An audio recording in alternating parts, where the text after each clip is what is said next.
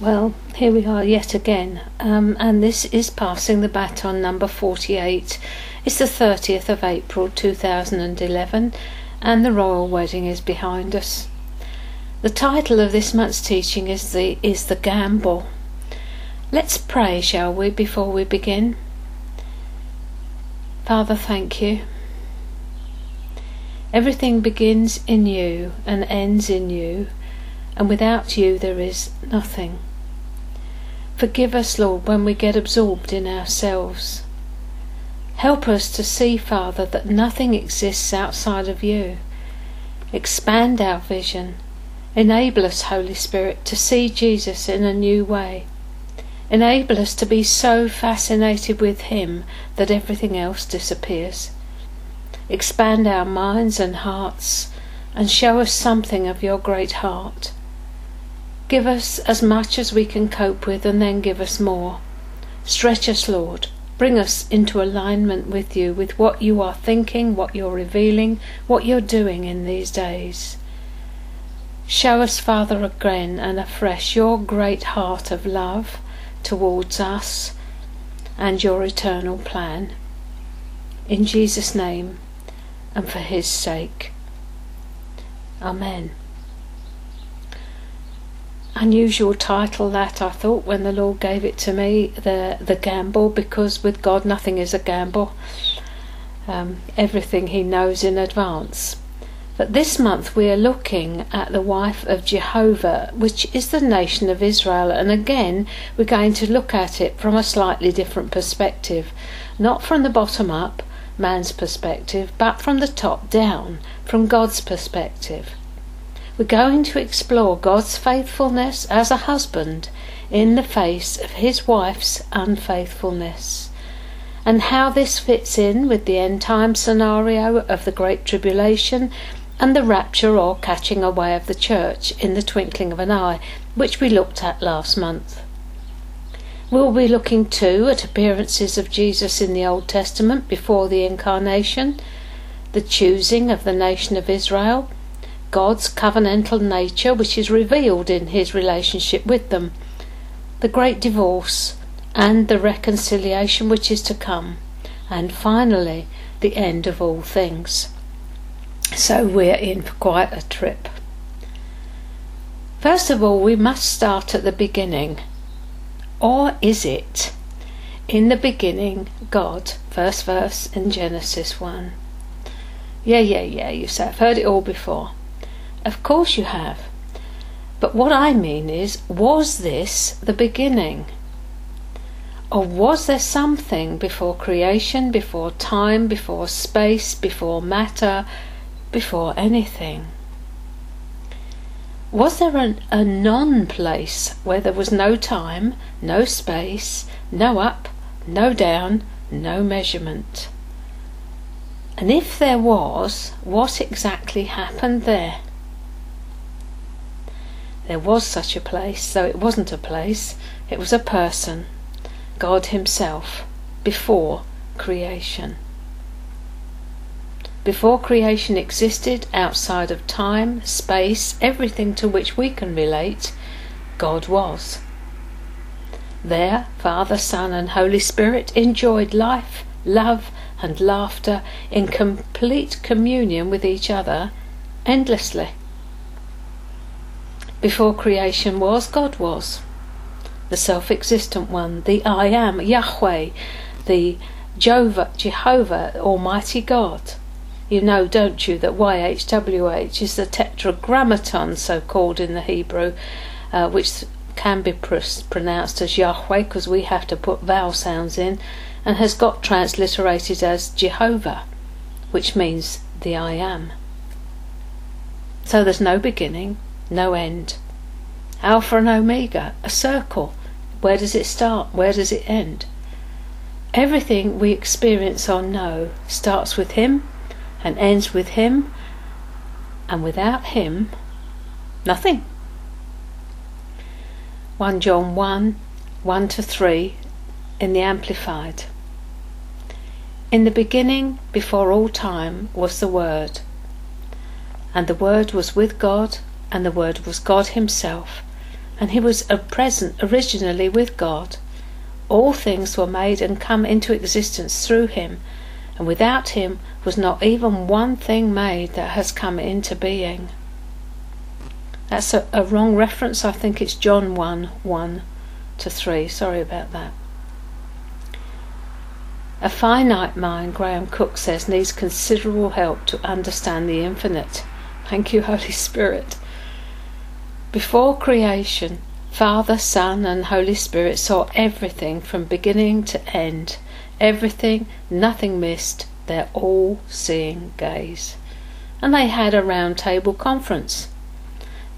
Saw it all, laid it out on the table, and came to a decision. They would create, all would be involved. But exactly what was their intention in creating the earth, the universe, and man himself? Was it a clockwork orange that they'd wind up and let go? Or was there something in the heart of God that yearned for something, for someone with whom to share their majesty? Was there something in the community of heaven that longed to share their glory? Love needs an object upon which to lavish its love. It seeks the best for the object that is loved.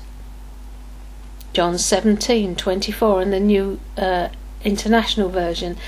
Father, I want those you have given me to be with me where I am and to see my glory, the glory you have given me because you love me before the creation of the world. He was alone. The first tick of time had never sounded, nor had the unending circle of eternity yet commenced. There were neither things created nor things uncreated to share space with him. He dwelt in an age before the eternals, where all there was was God. Nor was there space for anything else. He was the uncreated, he was the all, in this non time of so long ago, there was but one life form, the highest life.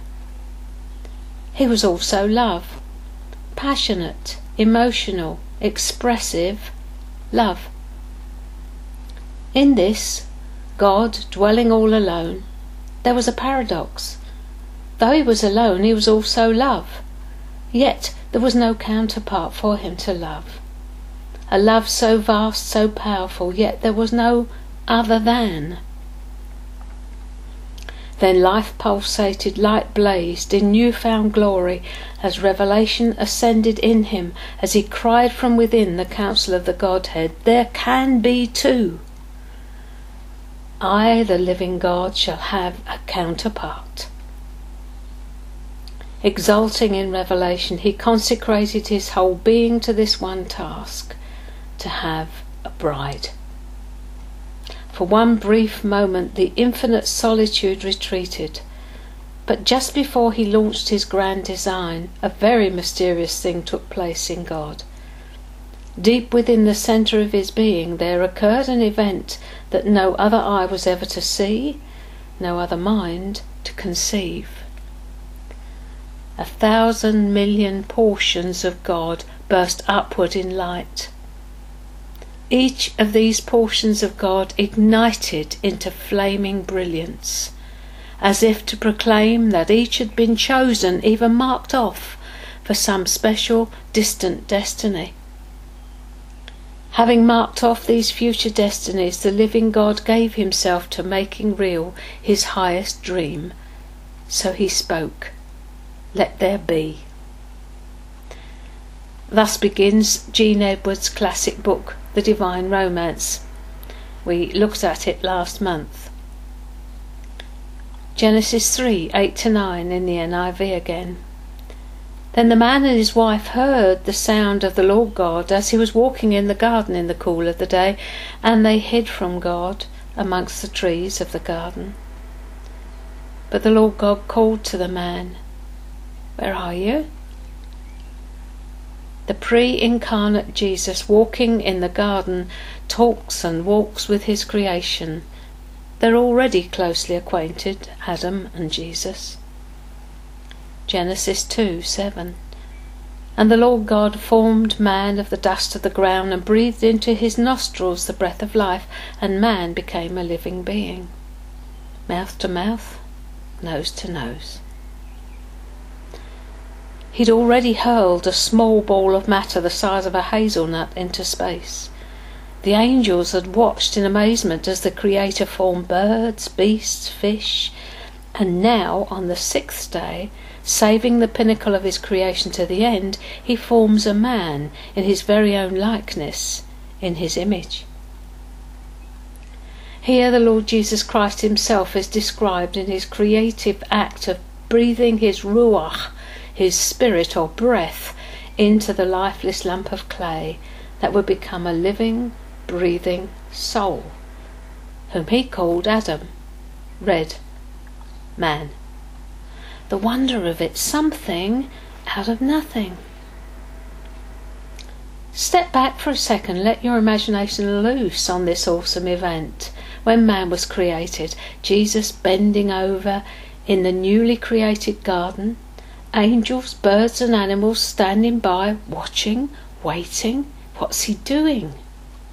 His whole being is focused, intent on what he's doing, forming with delicate precision every part of something that is looking remarkably like God Himself.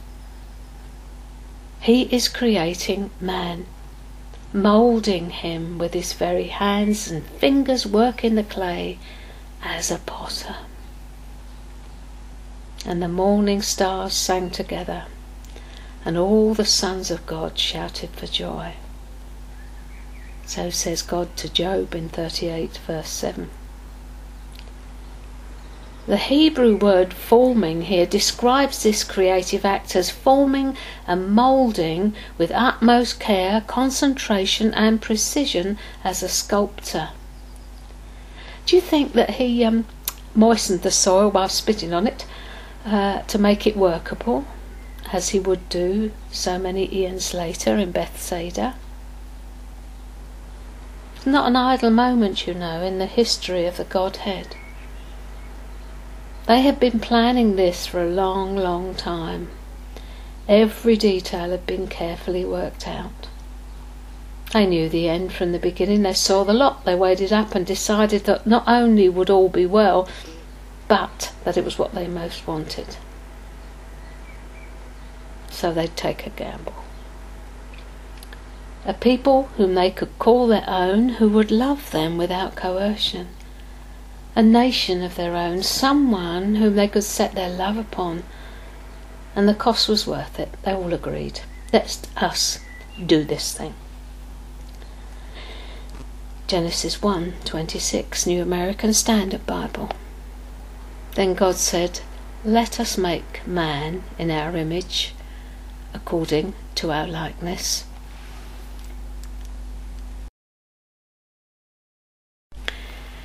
So he formed one soul, Adam. God sees nations, peoples, the church as one soul, and specifically a woman, a female, a receiver. In comparison with the power of Almighty God, everything else is female. And as we know, he subsequently formed Eve from Adam in order to give Adam a counterpart, reflecting his own desire for a counterpart, one of his own kind, image, and likeness. So his selection process begins. First, one man and from that one man a nation from all the nations of the earth. Hebrews 11:8 tells us about this man. By faith, Abraham, when called to go to a place he would later receive as his inheritance, obeyed and went, even though he didn't know where he was going. His selection is specific. In his foreknowledge, he calls the man he knows who will obey him. He knows the caliber of the man he's chosen to father a nation. Later, Moses, their God chosen leader, will say this in Deuteronomy 7 7 and 8.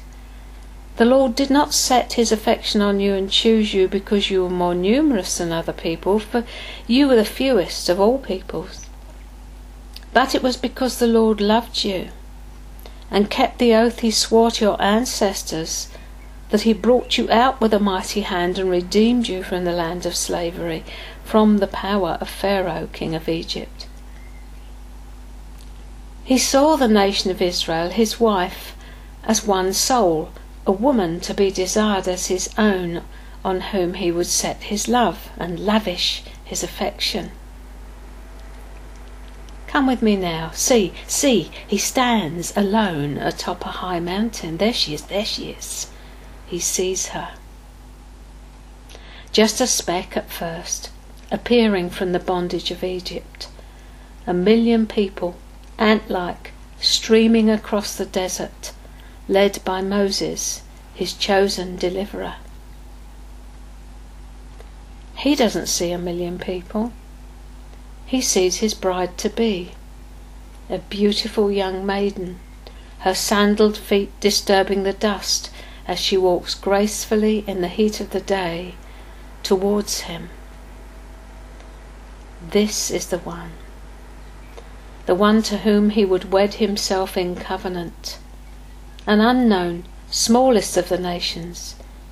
He would reveal himself to her, and she would love him. They would be as husband and wife. She would be faithful to him. She would love him. Wouldn't she?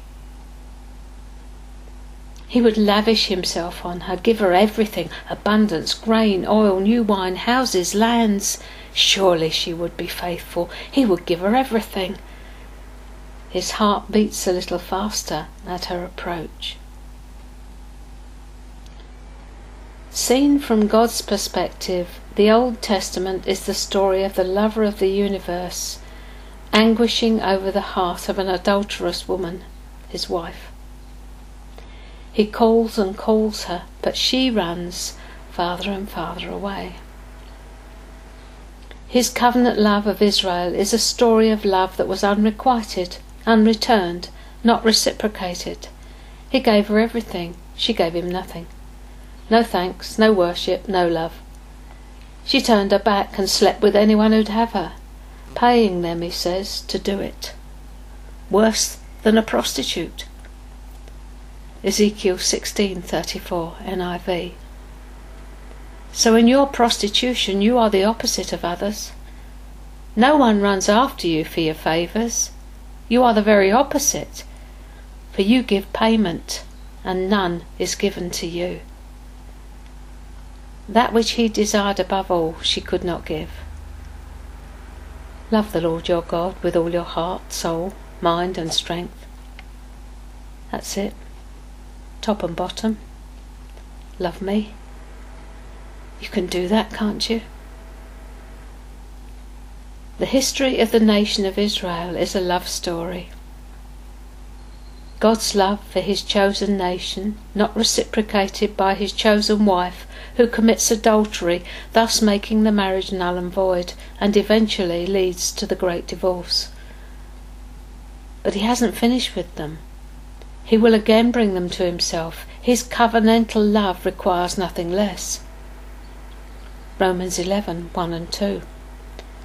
I ask then, did, did God re- reject his people? By no means. I'm an Israelite myself, a descendant of Abraham from the tribe of Benjamin. Did God reject his people? No. He foreknew them. Ah, the foreknowledge of God. Elect, predestined, chosen. Ezekiel 16 3 to 14 in the New American Standard Bible. God speaking. Your origin and your birth are from the land of the Canaanite.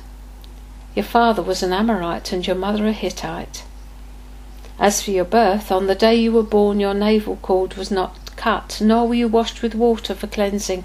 You were not rubbed with salt or even wrapped in cloths. No eye looked with pity on you to do any of these things for you. to have compassion on you. Rather, you were thrown out into the open field, for you were, but were abhorred on the day that you were born. When I passed by you and saw you squirming in your blood, I said to you, while you were in your blood, live. Yes, I said to you, while you were in your blood, live. I made you numerous, like plants of the field. Then you grew up, became tall, and reached the age for fine ornaments. Your breasts were formed, and your hair had grown, yet you were naked and bare. Then I passed by you and saw you, and behold, you were at the time for love. So I spread my skirt over you and covered your nakedness. I also swore to you and entered into a covenant with you so that you became mine, declares the Lord. Then I bathed you with water, washed off your blood from you, and anointed you with oil. I also clothed you with embroidered cloth and put some sandals of porpoise skin on your feet, and I wrapped you with fine linen and covered you with silk. I adorned you with ornaments, put bracelets on your hands, and a necklace round your neck. I also put a ring in your nostril, earrings in your ears, and a beautiful crown on your head. Thus you were adorned with gold and silver, and your dress was of fine linen, silk, and embroidered cloth. You ate fine flour, honey, and oil, so you were exceedingly beautiful and advanced to royalty. Then your fame went forth among the nations on account of your beauty, for it was perfect, because of my splendour which I bestowed upon you, declares the Lord God.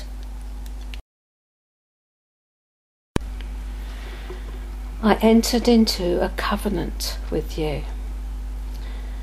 A covenant is not an agreement between parties of equal standing and power when it relates to God's covenantal nature and love towards us. It is between those who are unequal. The initiative is taken by the stronger and more powerful, who binds himself to an obligation to care for the weaker. Deuteronomy 7 6 to 8 in the NIV. For you are a people holy to the Lord your God. The Lord your God has chosen you out of all the peoples on the face of the earth to be his people, his treasured possession. The Lord did not set his affection on you and choose you because you were more numerous than other peoples, for you were the fewest. But it was because the Lord loved you and kept the oath he swore to your ancestors that he brought you out with a mighty hand and redeemed you from the land of slavery, from the power of the Pharaoh, king of Egypt. In covenants between God and his people, the initiative is always taken solely by him. The Bible never records people proposing a covenant with God. It's always God who offers himself and his covenant obligation to his people. Creator to created, the all powerful to the weak and insignificant, undeserved and unmerited on our part generous and forgiving and providing on his part. Exodus 34 6 in the NIV. And he passed in front of Moses, proclaiming, The Lord, the Lord, the compassionate and gracious God, slow to anger, abounding in love and faithfulness. A covenant maker and a covenant keeper. Deuteronomy 7 9. NIV. Know therefore that the Lord your God is God. He is the faithful God, keeping his covenant of love to a thousand generations of those who love him and keep his covenant. Keep his commandments, beg your pardon. Everything we know about God He's revealed to us from Genesis to Revelation. He is a God who wants to be known by His people. If you study it, you will see from verse 1 in Genesis to the end of Revelation, there is a progressive revelation of the nature and person of God Himself. And He reveals Himself by His names. You can track them through. So He is faithful. He's a covenant maker and he's a covenant keeper. Let's eavesdrop then on a conversation between God and Abraham. Again, what we've got here is an appearance of the pre incarnate Christ. Genesis 17 7 and 8. When Abraham was 99 years old, the Lord appeared to him and said, I am God Almighty, El Shaddai. Walk before me faithfully and be blameless. Then I will make my covenant between me and you and will greatly increase your numbers. Abraham fell face down, and God said to him, As for me, this is my covenant with you. You will be the father of many nations. No longer will you be called Abram, your name will be Abraham, for I have made you a father of many nations. I will make you very fruitful. I will make nations of you, and kings will come from you.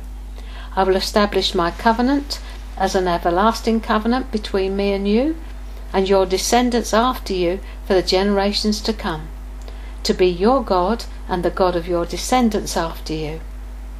The whole land of Canaan, where you now reside as a foreigner, I will give you as an everlasting possession, and your descendants after you, and I will be their God.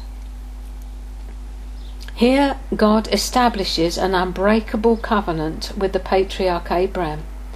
He will father many nations, and the land of Canaan will be his forever to possess, and God will be their God. God makes a solemn promise confirmed with an oath. Genesis 50:24. Then Joseph said to his brothers, I am about to die, but God will surely come to your aid and take you up out of this land to the land he promised on oath to Abraham, Isaac, and Jacob. So when the Lord appears to Abraham later in Mamre, he knows who it is who is visiting him. Genesis 18:1 and 2. The Lord appeared to Abraham near the great trees of Mamre while he was sitting at the entrance of his tent in the heat of the day. Abraham looked up and saw three men standing nearby. When he saw them, he hurried from the entrance of his tent to meet them and bowed low to the ground. Abraham knows who this is. And subsequently, as you know, he negotiates with the Lord over Sodom, where his nephew Lot resides, He's met him before. He knows his voice. Abraham. It was the voice of God calling through the portal of heaven to a man being served his noon meal by a servant. The man doesn't hear the voice of God, observed an astonished Gabriel. He hears, replied the Lord. He's been asking to hear my voice for years now. Again, I've just quoted Gene Edwards from his book entitled The Escape. Anyone who sincerely wants to hear the voice of the Almighty will hear it. Abraham, called out of an incredibly pagan country, Ur in the Chaldees, or Babylon, where Ur was situated, to go to a land he would inherit according to the promise of God, knows who this is who comes visiting on that hot afternoon when he's seated at the door of his tent. Jesus, the visible member of the Godhead, reveals himself yet again before the incarnation to his chosen ones. Later on, he will tell us that if we've seen him, we've seen his Father also. John 14, 7 to 9 in the New King James. The Father revealed. If you had known me, you would have known my Father also, and from now on you know him and have seen him. Philip said to him, Lord, show us the Father, and it's sufficient for us. He said to him, Have I been so long with you that you have not known me, Philip? He who has seen me has seen the Father. Anybody who's seen me has seen the Father if we can get a glimpse of what Jesus is really, really like, we can know the Father. Everything was made by Him and through Him, and without Him nothing was made, and from the beginning He has communicated with His creation. He desired relationship, Why else would he have created us? He is above all relational. John 1 1 to 11. In the beginning was the Word, and the Word was with God, and the Word was God. He was with God in the beginning. Through him all things were made. Without him was nothing made that is made. In him was life, and that life was the light of all mankind. The light shines in the darkness, and the darkness has not overcome it. there was a man sent from God whose name was John. He came as a witness to testify concerning that light, so that through him all might believe. But he himself was not the light, he only came as a witness to the light. The true light that gives light to everyone was coming into the world. He was in the world, and th- though the world was made through him, the world did not recognize him. He came to that which was his own, but his own did not receive him. Saddest words in the Bible, his own did not receive him. But for us, the gladdest words. If Israel had received him, where would we be? Romans 11 1 to 24. Paul speaking. I ask then, did God reject his people? By no means. I am an Israelite myself, a descendant of Abraham from the tribe of Benjamin. God did not reject his people whom he foreknew. Don't you know what the scripture says in the passage about Elijah? How he appealed to God against Israel? God, they've killed your prophets and torn down your altars, and I'm the only one left, and they're trying to kill me. And what was God's answer to him? I have reserved for myself seven thousand who have not bowed the knee to Baal. So too at the present time there is a remnant chosen by grace. And if by grace it cannot be based on works. If it were, grace would no longer be grace. What then? What the people of Israel sought so earnestly they did not obtain. The elect among them did, but the others were hardened, as it is written. God gave them a spirit of stupor, eyes that couldn't see and ears that couldn't hear, to this very day. And David says, May their table become a snare and a trap, and a stumbling block and a retribution for them. May their eyes be darkened so they can't see, and their backs be bent forever. We must never forget who we are. We are engrafted branches. Verse 11, and Paul says, Again I ask, did they stumble so as to fall beyond recovery? Not at all. Rather, because of their transgression, salvation has come to the Gentiles to make Israel envious. But if their transgression means riches for the world, and their loss means riches for the Gentiles, how much greater riches will be their full inclusion? I'm talking to you, Gentiles. Inasmuch as I am an apostle to the Gentiles, I take pride in my ministry, in the hope that I may somehow arouse my own people to envy and save some of them. For if their rejection brought reconciliation to the world, what will their acceptance be but life from the dead? If the part of the dough offered as the first fruits is holy, then the whole batch is holy. If the root is holy, so are the branches. If some of the branches have been broken off, and you, though a wild olive shoot, have been grafted in among the others, and now share in the nourishing sap from the olive root, do not consider yourself to be superior to those other branches. If you do, consider this you do not support the root, but the root supports you. You will say then, the branches were broken off so that I could be grafted in. Granted, but they were broken off because of unbelief, and you stand by faith. Do not be arrogant, but tremble. For if God did not spare the natural branches, he will not spare you either. Consider therefore the kindness and sternness of God.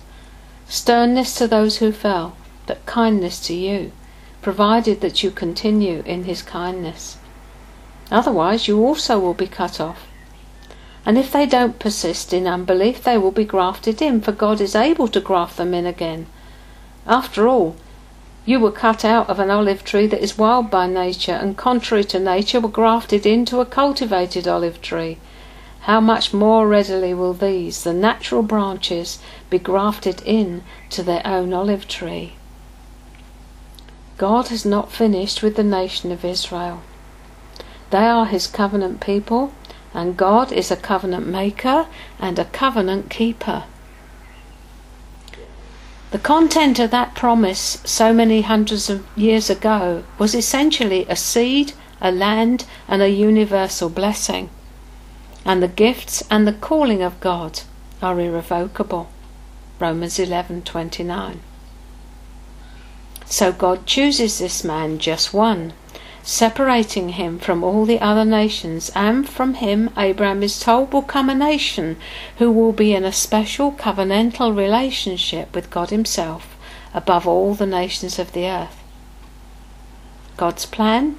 To use this people to show Himself mighty, and to reveal to the rest of the nations how He wants people to relate to Him, covenantally and intimately as a husband with his wife. Israel is to be the wife of Jehovah by divine decree, separation, and choice. Moses tells them in Deuteronomy, Deuteronomy 7 6 to 8 For you are a people holy to the Lord your God. The Lord your God has chosen you out of all the peoples on the face of the earth to be his people, his treasured possession. The Lord didn't set his affection on you and choose you because you were more numerous, for you were the fewest. But it was because the Lord loved you and kept the oath he swore to your ancestors, that he brought you out with a mighty hand and redeemed you from the land of slavery, from the power of Pharaoh, the king of Egypt. Here, God's sovereign choice of the nation of Israel is made quite clear. It had nothing to do with them or their might, it had everything to do with God Himself. God set His affection, His love upon them. And besides this, He'd already made an oath or a covenant to their ancestor Abraham. Genesis 12 1 to 7. The Lord had said to Abraham, Go from your country, your people, and your father's household to the land I will show you. I will make you into a great nation, and I will bless you. I will make your name great, and you will be a blessing. I will bless those who bless you, and whoever curses you I will curse, and all nations of the earth will be blessed through you. So Abraham went, as the Lord had told him, and Lot went with him. Abraham was 75 years old when he set out from Haran. He took his wife Sarai, his nephew Lot, all the possessions they, possessions they had accumulated, and the people they'd acquired in Haran, and they set out for the land of Canaan, and they arrived there. Abraham travelled throughout the land as far as the site of the great tree of Moreh at Shechem. At that time the Canaanites were in the land. The Lord appeared to Abraham and said, to your offspring I will give this land. So he built an altar there to the Lord who had appeared to him. From one man, God made the nation of Israel because he wanted an intimate relationship with them which would show the rest of the world who he was. But they broke the covenant God had made with them, and first a separation, then a great divorce took place between God and his people because his wife committed spiritual adultery with other gods who were not gods. Hosea 2 2, New American Standard Bible. Contend with your mother, contend, for she is not my wife, and I am not her husband, and let her put away her harlotry from her face, and her adultery from between her breasts. Israel as the wife of Jehovah and us, the church, as the bride of Christ, are both descriptive of the relationship God wants with his people. But Israel commits spiritual adultery, so he says, Contend with your mother, contend, for she is not my wife, and I am not her husband. The book of Hosea, the anguished cry of a passionate lover for his spouse and something that has always touched my heart from when I was first a Christian. He recalls when Israel was little. I remember when I tripped over this in the Good News version, which I'm going to use, I could not believe that this could be God speaking about Israel as a little one. And it is heart wrenching. It's Hosea 11. And it's headed up God's love for his rebellious people. The Lord says, When Israel was a child, I loved him and called him out of Egypt as my son. But the more I called to him, the more he turned away from me. My people sacrificed to Baal, they burned incense to idols, yet I was the one who taught Israel to walk. I took my people up in my arms, but they didn't acknowledge that I took care of them. I drew them to me with affection and love. I picked them up and held them to my cheek. I bent down to them and fed them. They refused to return to me, and so they must return to Egypt, and Assyria will rule them. War will sweep through their cities and break down the city gates. It will destroy my people because they do what they themselves think best. They insist on turning away from me. They will cry out because of the yoke that is on them but none will lift it from them. How can I give you up, Israel? How can I abandon you? Could I ever destroy you as I did Admah, or treat you as I did Zeboim? My heart will not let me do it. My love for you is too strong. I will not punish you in my anger. I will not destroy Israel again. For I am God and not a mere human being. I, the Holy One, am with you. I will not come to you in anger. My people will follow me when I roar like a lion at their enemies. They will hurry to me from the west. They will come from Egypt, swiftly as birds, and from Assyria like doves. I will bring them to their homes again. I, the Lord, have spoken. The anguished cry from the passionate heart of God for the people whom he chose, rescued, delivered, led, and fed. Israel, I can't let you go. I can't give you up. Here we see the emotional heart of God for his own, the cry of the great potentate of the universe over a wayward child, a wayward woman, a wayward nation we see discipline and restoration, they will come. When I've disciplined them, they will see me. They will return. I will not be without them.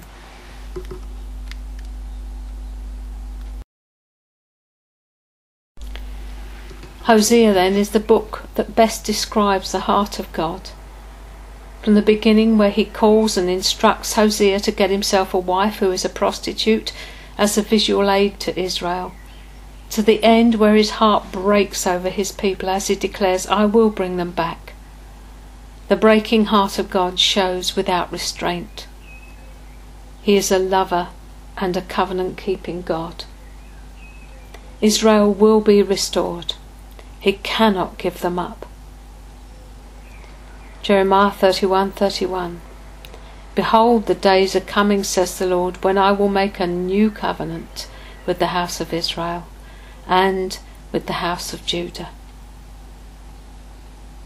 God had entered into a covenant with the nation of Israel, given her the bridal gifts, the nose rings, jewellery, and fine clothing. Loved and made beautiful she was. But the marriage didn't last because of the unfaithfulness, not of the groom, but of the bride, the wife of Jehovah. Deuteronomy 5 1 to 3, which is the marriage contract. The whole of Deuteronomy is a repetition of the marriage contract, the covenant of God with the nation of Israel. So Moses summons Israel and says, Hear, Israel, the decrees and laws I declare in your hearing today. Learn them and be sure to follow them. The Lord our God made a covenant with us at Horeb. It was not with our ancestors that the Lord made this covenant, but with us, with all of us who are alive here today. The terms of this contract or covenant of marriage of the Lord to Israel were the commandments which he gave them, which they agreed to obey. I will, they said. And in Deuteronomy, Moses reminds them of their agreement. Deuteronomy 6 1 to 15. Headed up, Love the Lord your God. First commandment. These are the commands, decrees, and laws that your God directed me to teach you to observe in the land that you are crossing the Jordan to possess, so that you, your children, and their children after them may fear the Lord your God as long as you live, by keeping all his decrees and commands that I give you, and so that you may enjoy long life. Hear Israel, Shema Yisrael, and be careful to obey, so that it may go well with you and that you may increase greatly in a land flowing with milk and honey, just as the Lord, the God of your ancestors, promised you. Shema Yisrael. Hear, O Israel. Adonai Eloheinu Adonai Echad. Hear, O Israel, the Lord our God, the Lord is one. Love the Lord your God with all your heart, with all your soul, and with all your strength. These commandments that I give you today are to be on your hearts. Impress them on your children. Talk about them when you sit at home and when you walk along the road, when you lie down and when you get up. Tie them as symbols on your hands, bind them on your foreheads, write them on the door frames of your houses and on your gates. When the Lord your God brings you into the land he swore to your fathers, to Abraham, Isaac, and Jacob to give you, a land with large, flourishing cities you didn't build, houses filled with all kinds of good things you didn't provide, wells you didn't dig, vineyards and olive groves you didn't plant. And when you eat and are satisfied, be careful you don't forget the Lord who brought you out of Egypt, out of the land of slavery. Fear the Lord your God, serve him only, and take your oaths in his name. Do not follow other gods, the gods of the people around you, for the Lord your God, who is among you, is a jealous God. And his anger will burn against you, and he will destroy you from the face of the land. But hardly had they escaped from the clutches of the Egyptians before they were asking that Moses speak to them.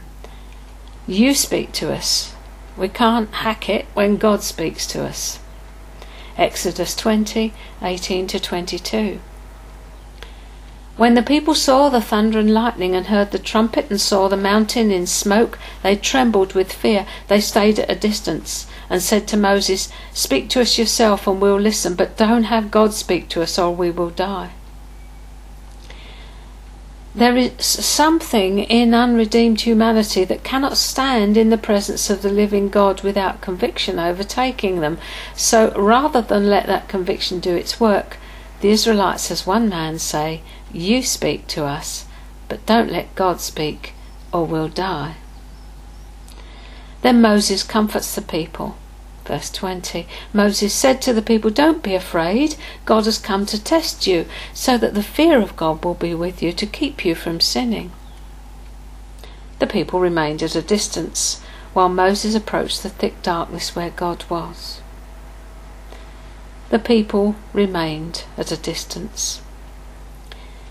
And the Lord, knowing what would be their downfall, warns in advance about idolatry and false gods, and speaks of idols and altars. Verse 22. Then the Lord said to Moses, Tell the Israelites this You have seen for yourselves that I have spoken to you from heaven. Do not make any gods to be alongside me. Do not make for yourselves gods of silver or gods of gold. But it was upon deaf ears that the warning fell. Exodus 32 1.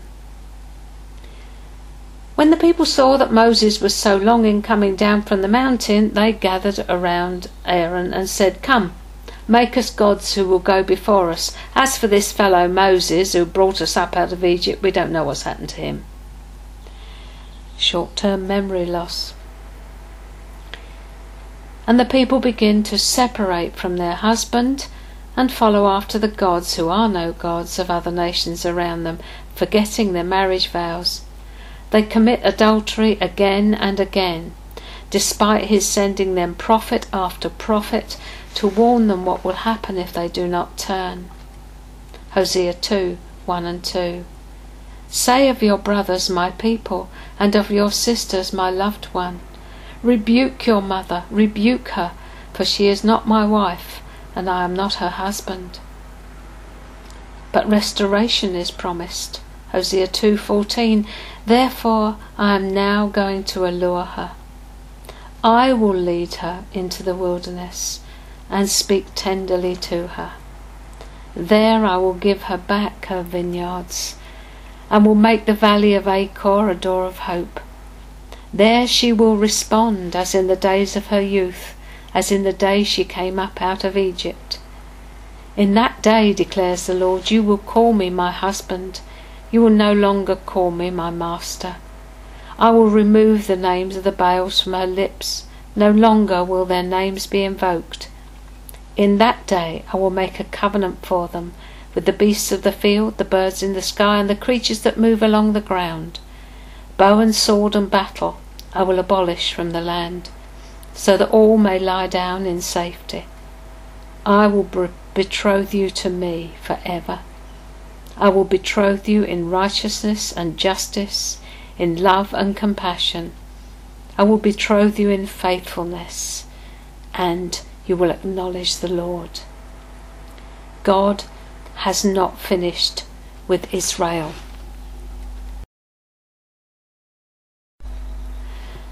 Ezekiel 16:1 Then the word of the Lord came to me saying, Son of man, make known to Jerusalem her abominations, and say, Thus says the Lord God to Jerusalem. And you'll remember he goes on to talk about their nativity and their birth. Ezekiel 16:60 Nevertheless, I will remember my covenant with you as in the days of your youth, and I will establish an everlasting covenant with you. I will remember my covenant with you in the days of your youth. God has not finished with Israel. There are yet seven years of her, of her history to be fulfilled. Here, Isaiah in uh, Isaiah 5 in the New American Standard speak of the vineyard, where God speaks of his nation, his bride, his wife, as a vineyard. Let me sing now for my well beloved, a song of my beloved concerning his vineyard. My well beloved had a vineyard on a fertile hill. He dug it all around, removed its stones, and planted it with the choicest vine. He built a tower in the middle of it, and also hewed out a vine, wine vat in it. Then he expected it to produce good grapes, but it produced only worthless ones.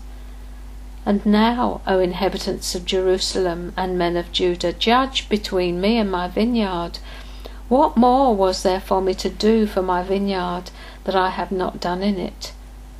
Why, when I expected it to produce good grapes, did it produce worthless ones? So let me tell you what I'm going to do to my vineyard. I will remove its hedge and it will be consumed. I will break down its wall and it will become trampled ground. I will lay it waste, it will not be pruned or hoed, but briars and thorns will come up. I will also charge the clouds to rain no rain upon it. For the vineyard of the Lord of hosts is the house of Israel, and the men of Judah his delightful plant. Thus he looked for justice, but behold bloodshed, for righteousness, but behold a cry of distress. It's because of Israel's unfaithfulness that we have been grafted in, and God has not finished with them yet, despite what some may say. Romans 11 1 and 2 in the message. Does this mean then that God's so fed up with Israel they have nothing more to do with them? Hardly. Remember that I, the one writing these things, am an Israelite, a descendant of Abraham out of the tribe of Benjamin. You can't get much more Semitic than that. So we're not talking about repudiation. God has been too long involved with Israel, has too much invested to simply wash his hands of them. The history of the wife of Jehovah goes downhill almost from the moment they came out of Egypt. They yearned for a king to reign over them like the nations around them, refusing to relate properly to the Lord Himself. So He gave them a king. Did you know that God will give you what you ask for? He gave them Saul. And the Old Testament tells us the story, the sorry story of their demise, sinking lower and lower into the ways of the nations around them, under the ever watchful eye of the Lord Himself, who charted their downward slide with prophetic warnings, which they consistently ignored until exile.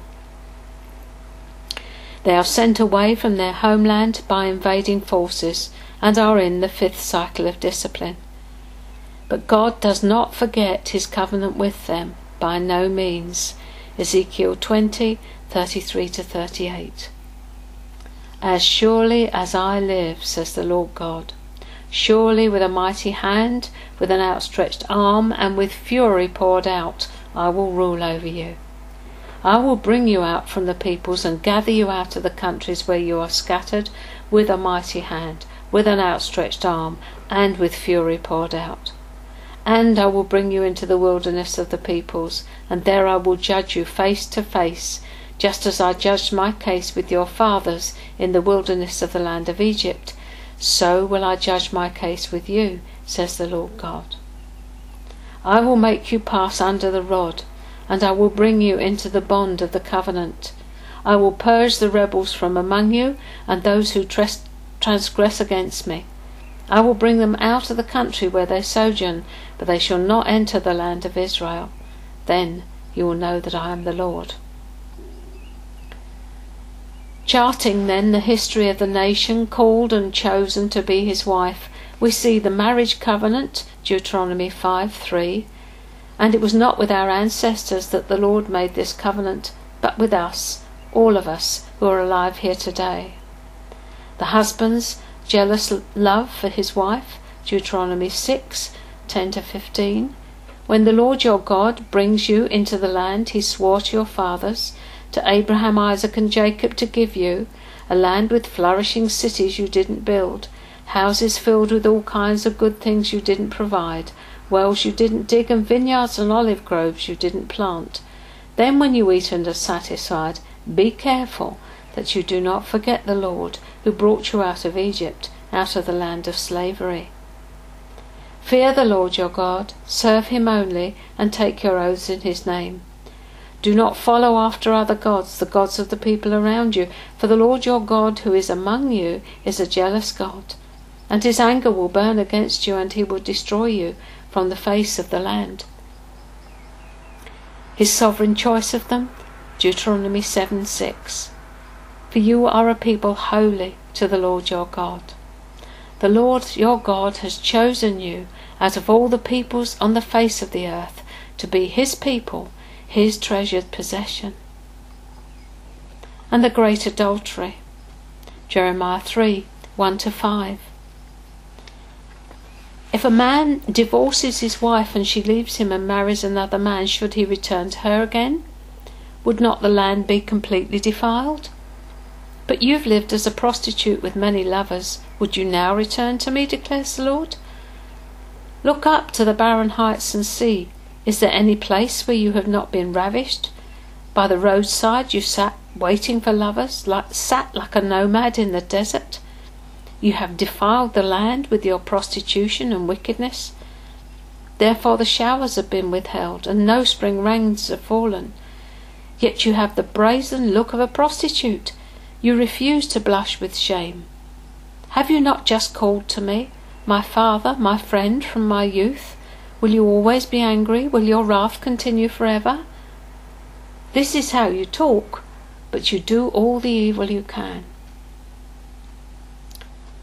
The separation because of their adultery prior to the divorce. He asks then, If I have divorced you, where's the paperwork? No. I've separated myself from you and sent you away in order to cause you to return to me, faithless wife. Isaiah 50, verse 1. This is what the Lord says Where is your mother's certificate of divorce with which I sent her away? Or to which of my creditors did I sell you? Because of your sins you were sold, because of your transgressions your mother was sent away. Despite many prophetic words calling the nation back to himself, they still refuse to hear. Stiff necked and hard hearted, they persist in their rebellion until there is nothing left for Jehovah to do but put them away by divorce. And then God serves the papers on them, the certificate of divorce, which we find in Jeremiah 3 6 to 10. During the reign of King Josiah, the Lord said to me, Have you seen what faithless Israel has done? She's gone up on every high hill and under every spreading tree and has committed adultery there. I thought that after she'd done all this she would return to me, but she didn't, and her unfaithful sister Judah saw it. I gave faithless Israel her certificate of divorce and sent her away because of all her adulteries. Yet I saw that her unfaithful sister Judah had no fear. She also went out and committed adultery. Because Israel's immorality mattered so little to her, she defiled the land and committed adultery with stone and wood. In spite of all this, her unfaithful sister Judah did not return to me with all, all her heart, but only in pretense, declares the Lord. So in the days of Jeremiah, the 100 year separation from, of God from his wife, having not worked, not resulting in the hope for repentance, God has no choice and the divorce takes place. There is yet another stage after the divorce, and that is the discipline of God upon his chosen nation because of her consistent unfaithfulness and we find in Ezekiel 16 God's statement of the effects of her behaviour. Ezekiel 16 35 to 43. Therefore, you prostitute, hear the word of the Lord. This is what the sovereign Lord says. Because you poured out your lust and exposed your naked body in your promiscuity with your lovers, and because of all your detestable idols, and because you gave them your children's blood. Therefore, I'm going to gather all your lovers with whom you found pleasure, those whom you loved as well as those you hated. I will gather them against you from all around and will strip you in front of them, and they will see you stark naked. I will sentence you to the punishment of women who commit adultery and who shed blood. I will bring on you the blood vengeance of my wrath and jealous anger. Then I will deliver you into the hands of your lovers, and they will tear down your mounds and destroy your lofty shrines. They will strip you of your clothes and take your fine jewellery and leave you stark naked. They will bring a mob against you who will stone you and hack you to pieces with their swords. They'll burn you down with your houses and inflict punishment on you in the sight of many women. I will put a stop to your prostitution, and you will no longer pay your lovers. Then my wrath against you will subside, and my jealous anger will turn away from you. I will be calm and no longer angry. Because you did not remember the days of your youth, but enraged me with all these things, I will surely bring down on your head what you've done, declares the sovereign Lord. Did you not add lewdness to all your other detestable practices? Discipline. Egypt will destroy her, Assyria will devastate her, Babylon will make her desolate. He will use the nations around her to discipline her. The Lord our God, whose name is jealous. But the whole intent and purpose of this discipline is restoration, to cause the nation to turn back to Him, the one who loves her.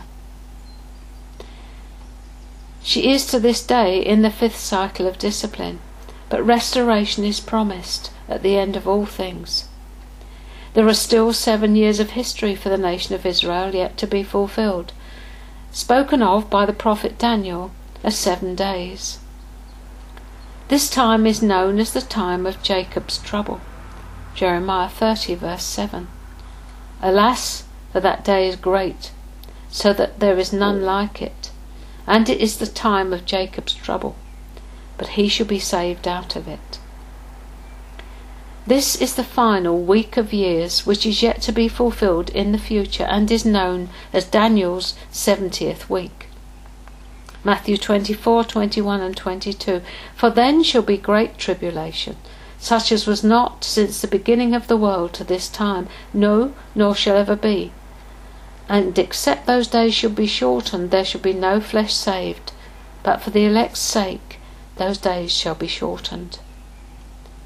Such will be the trouble of that time and the evangelism of the Jewish nation that multitudes will come to a saving knowledge of their Messiah.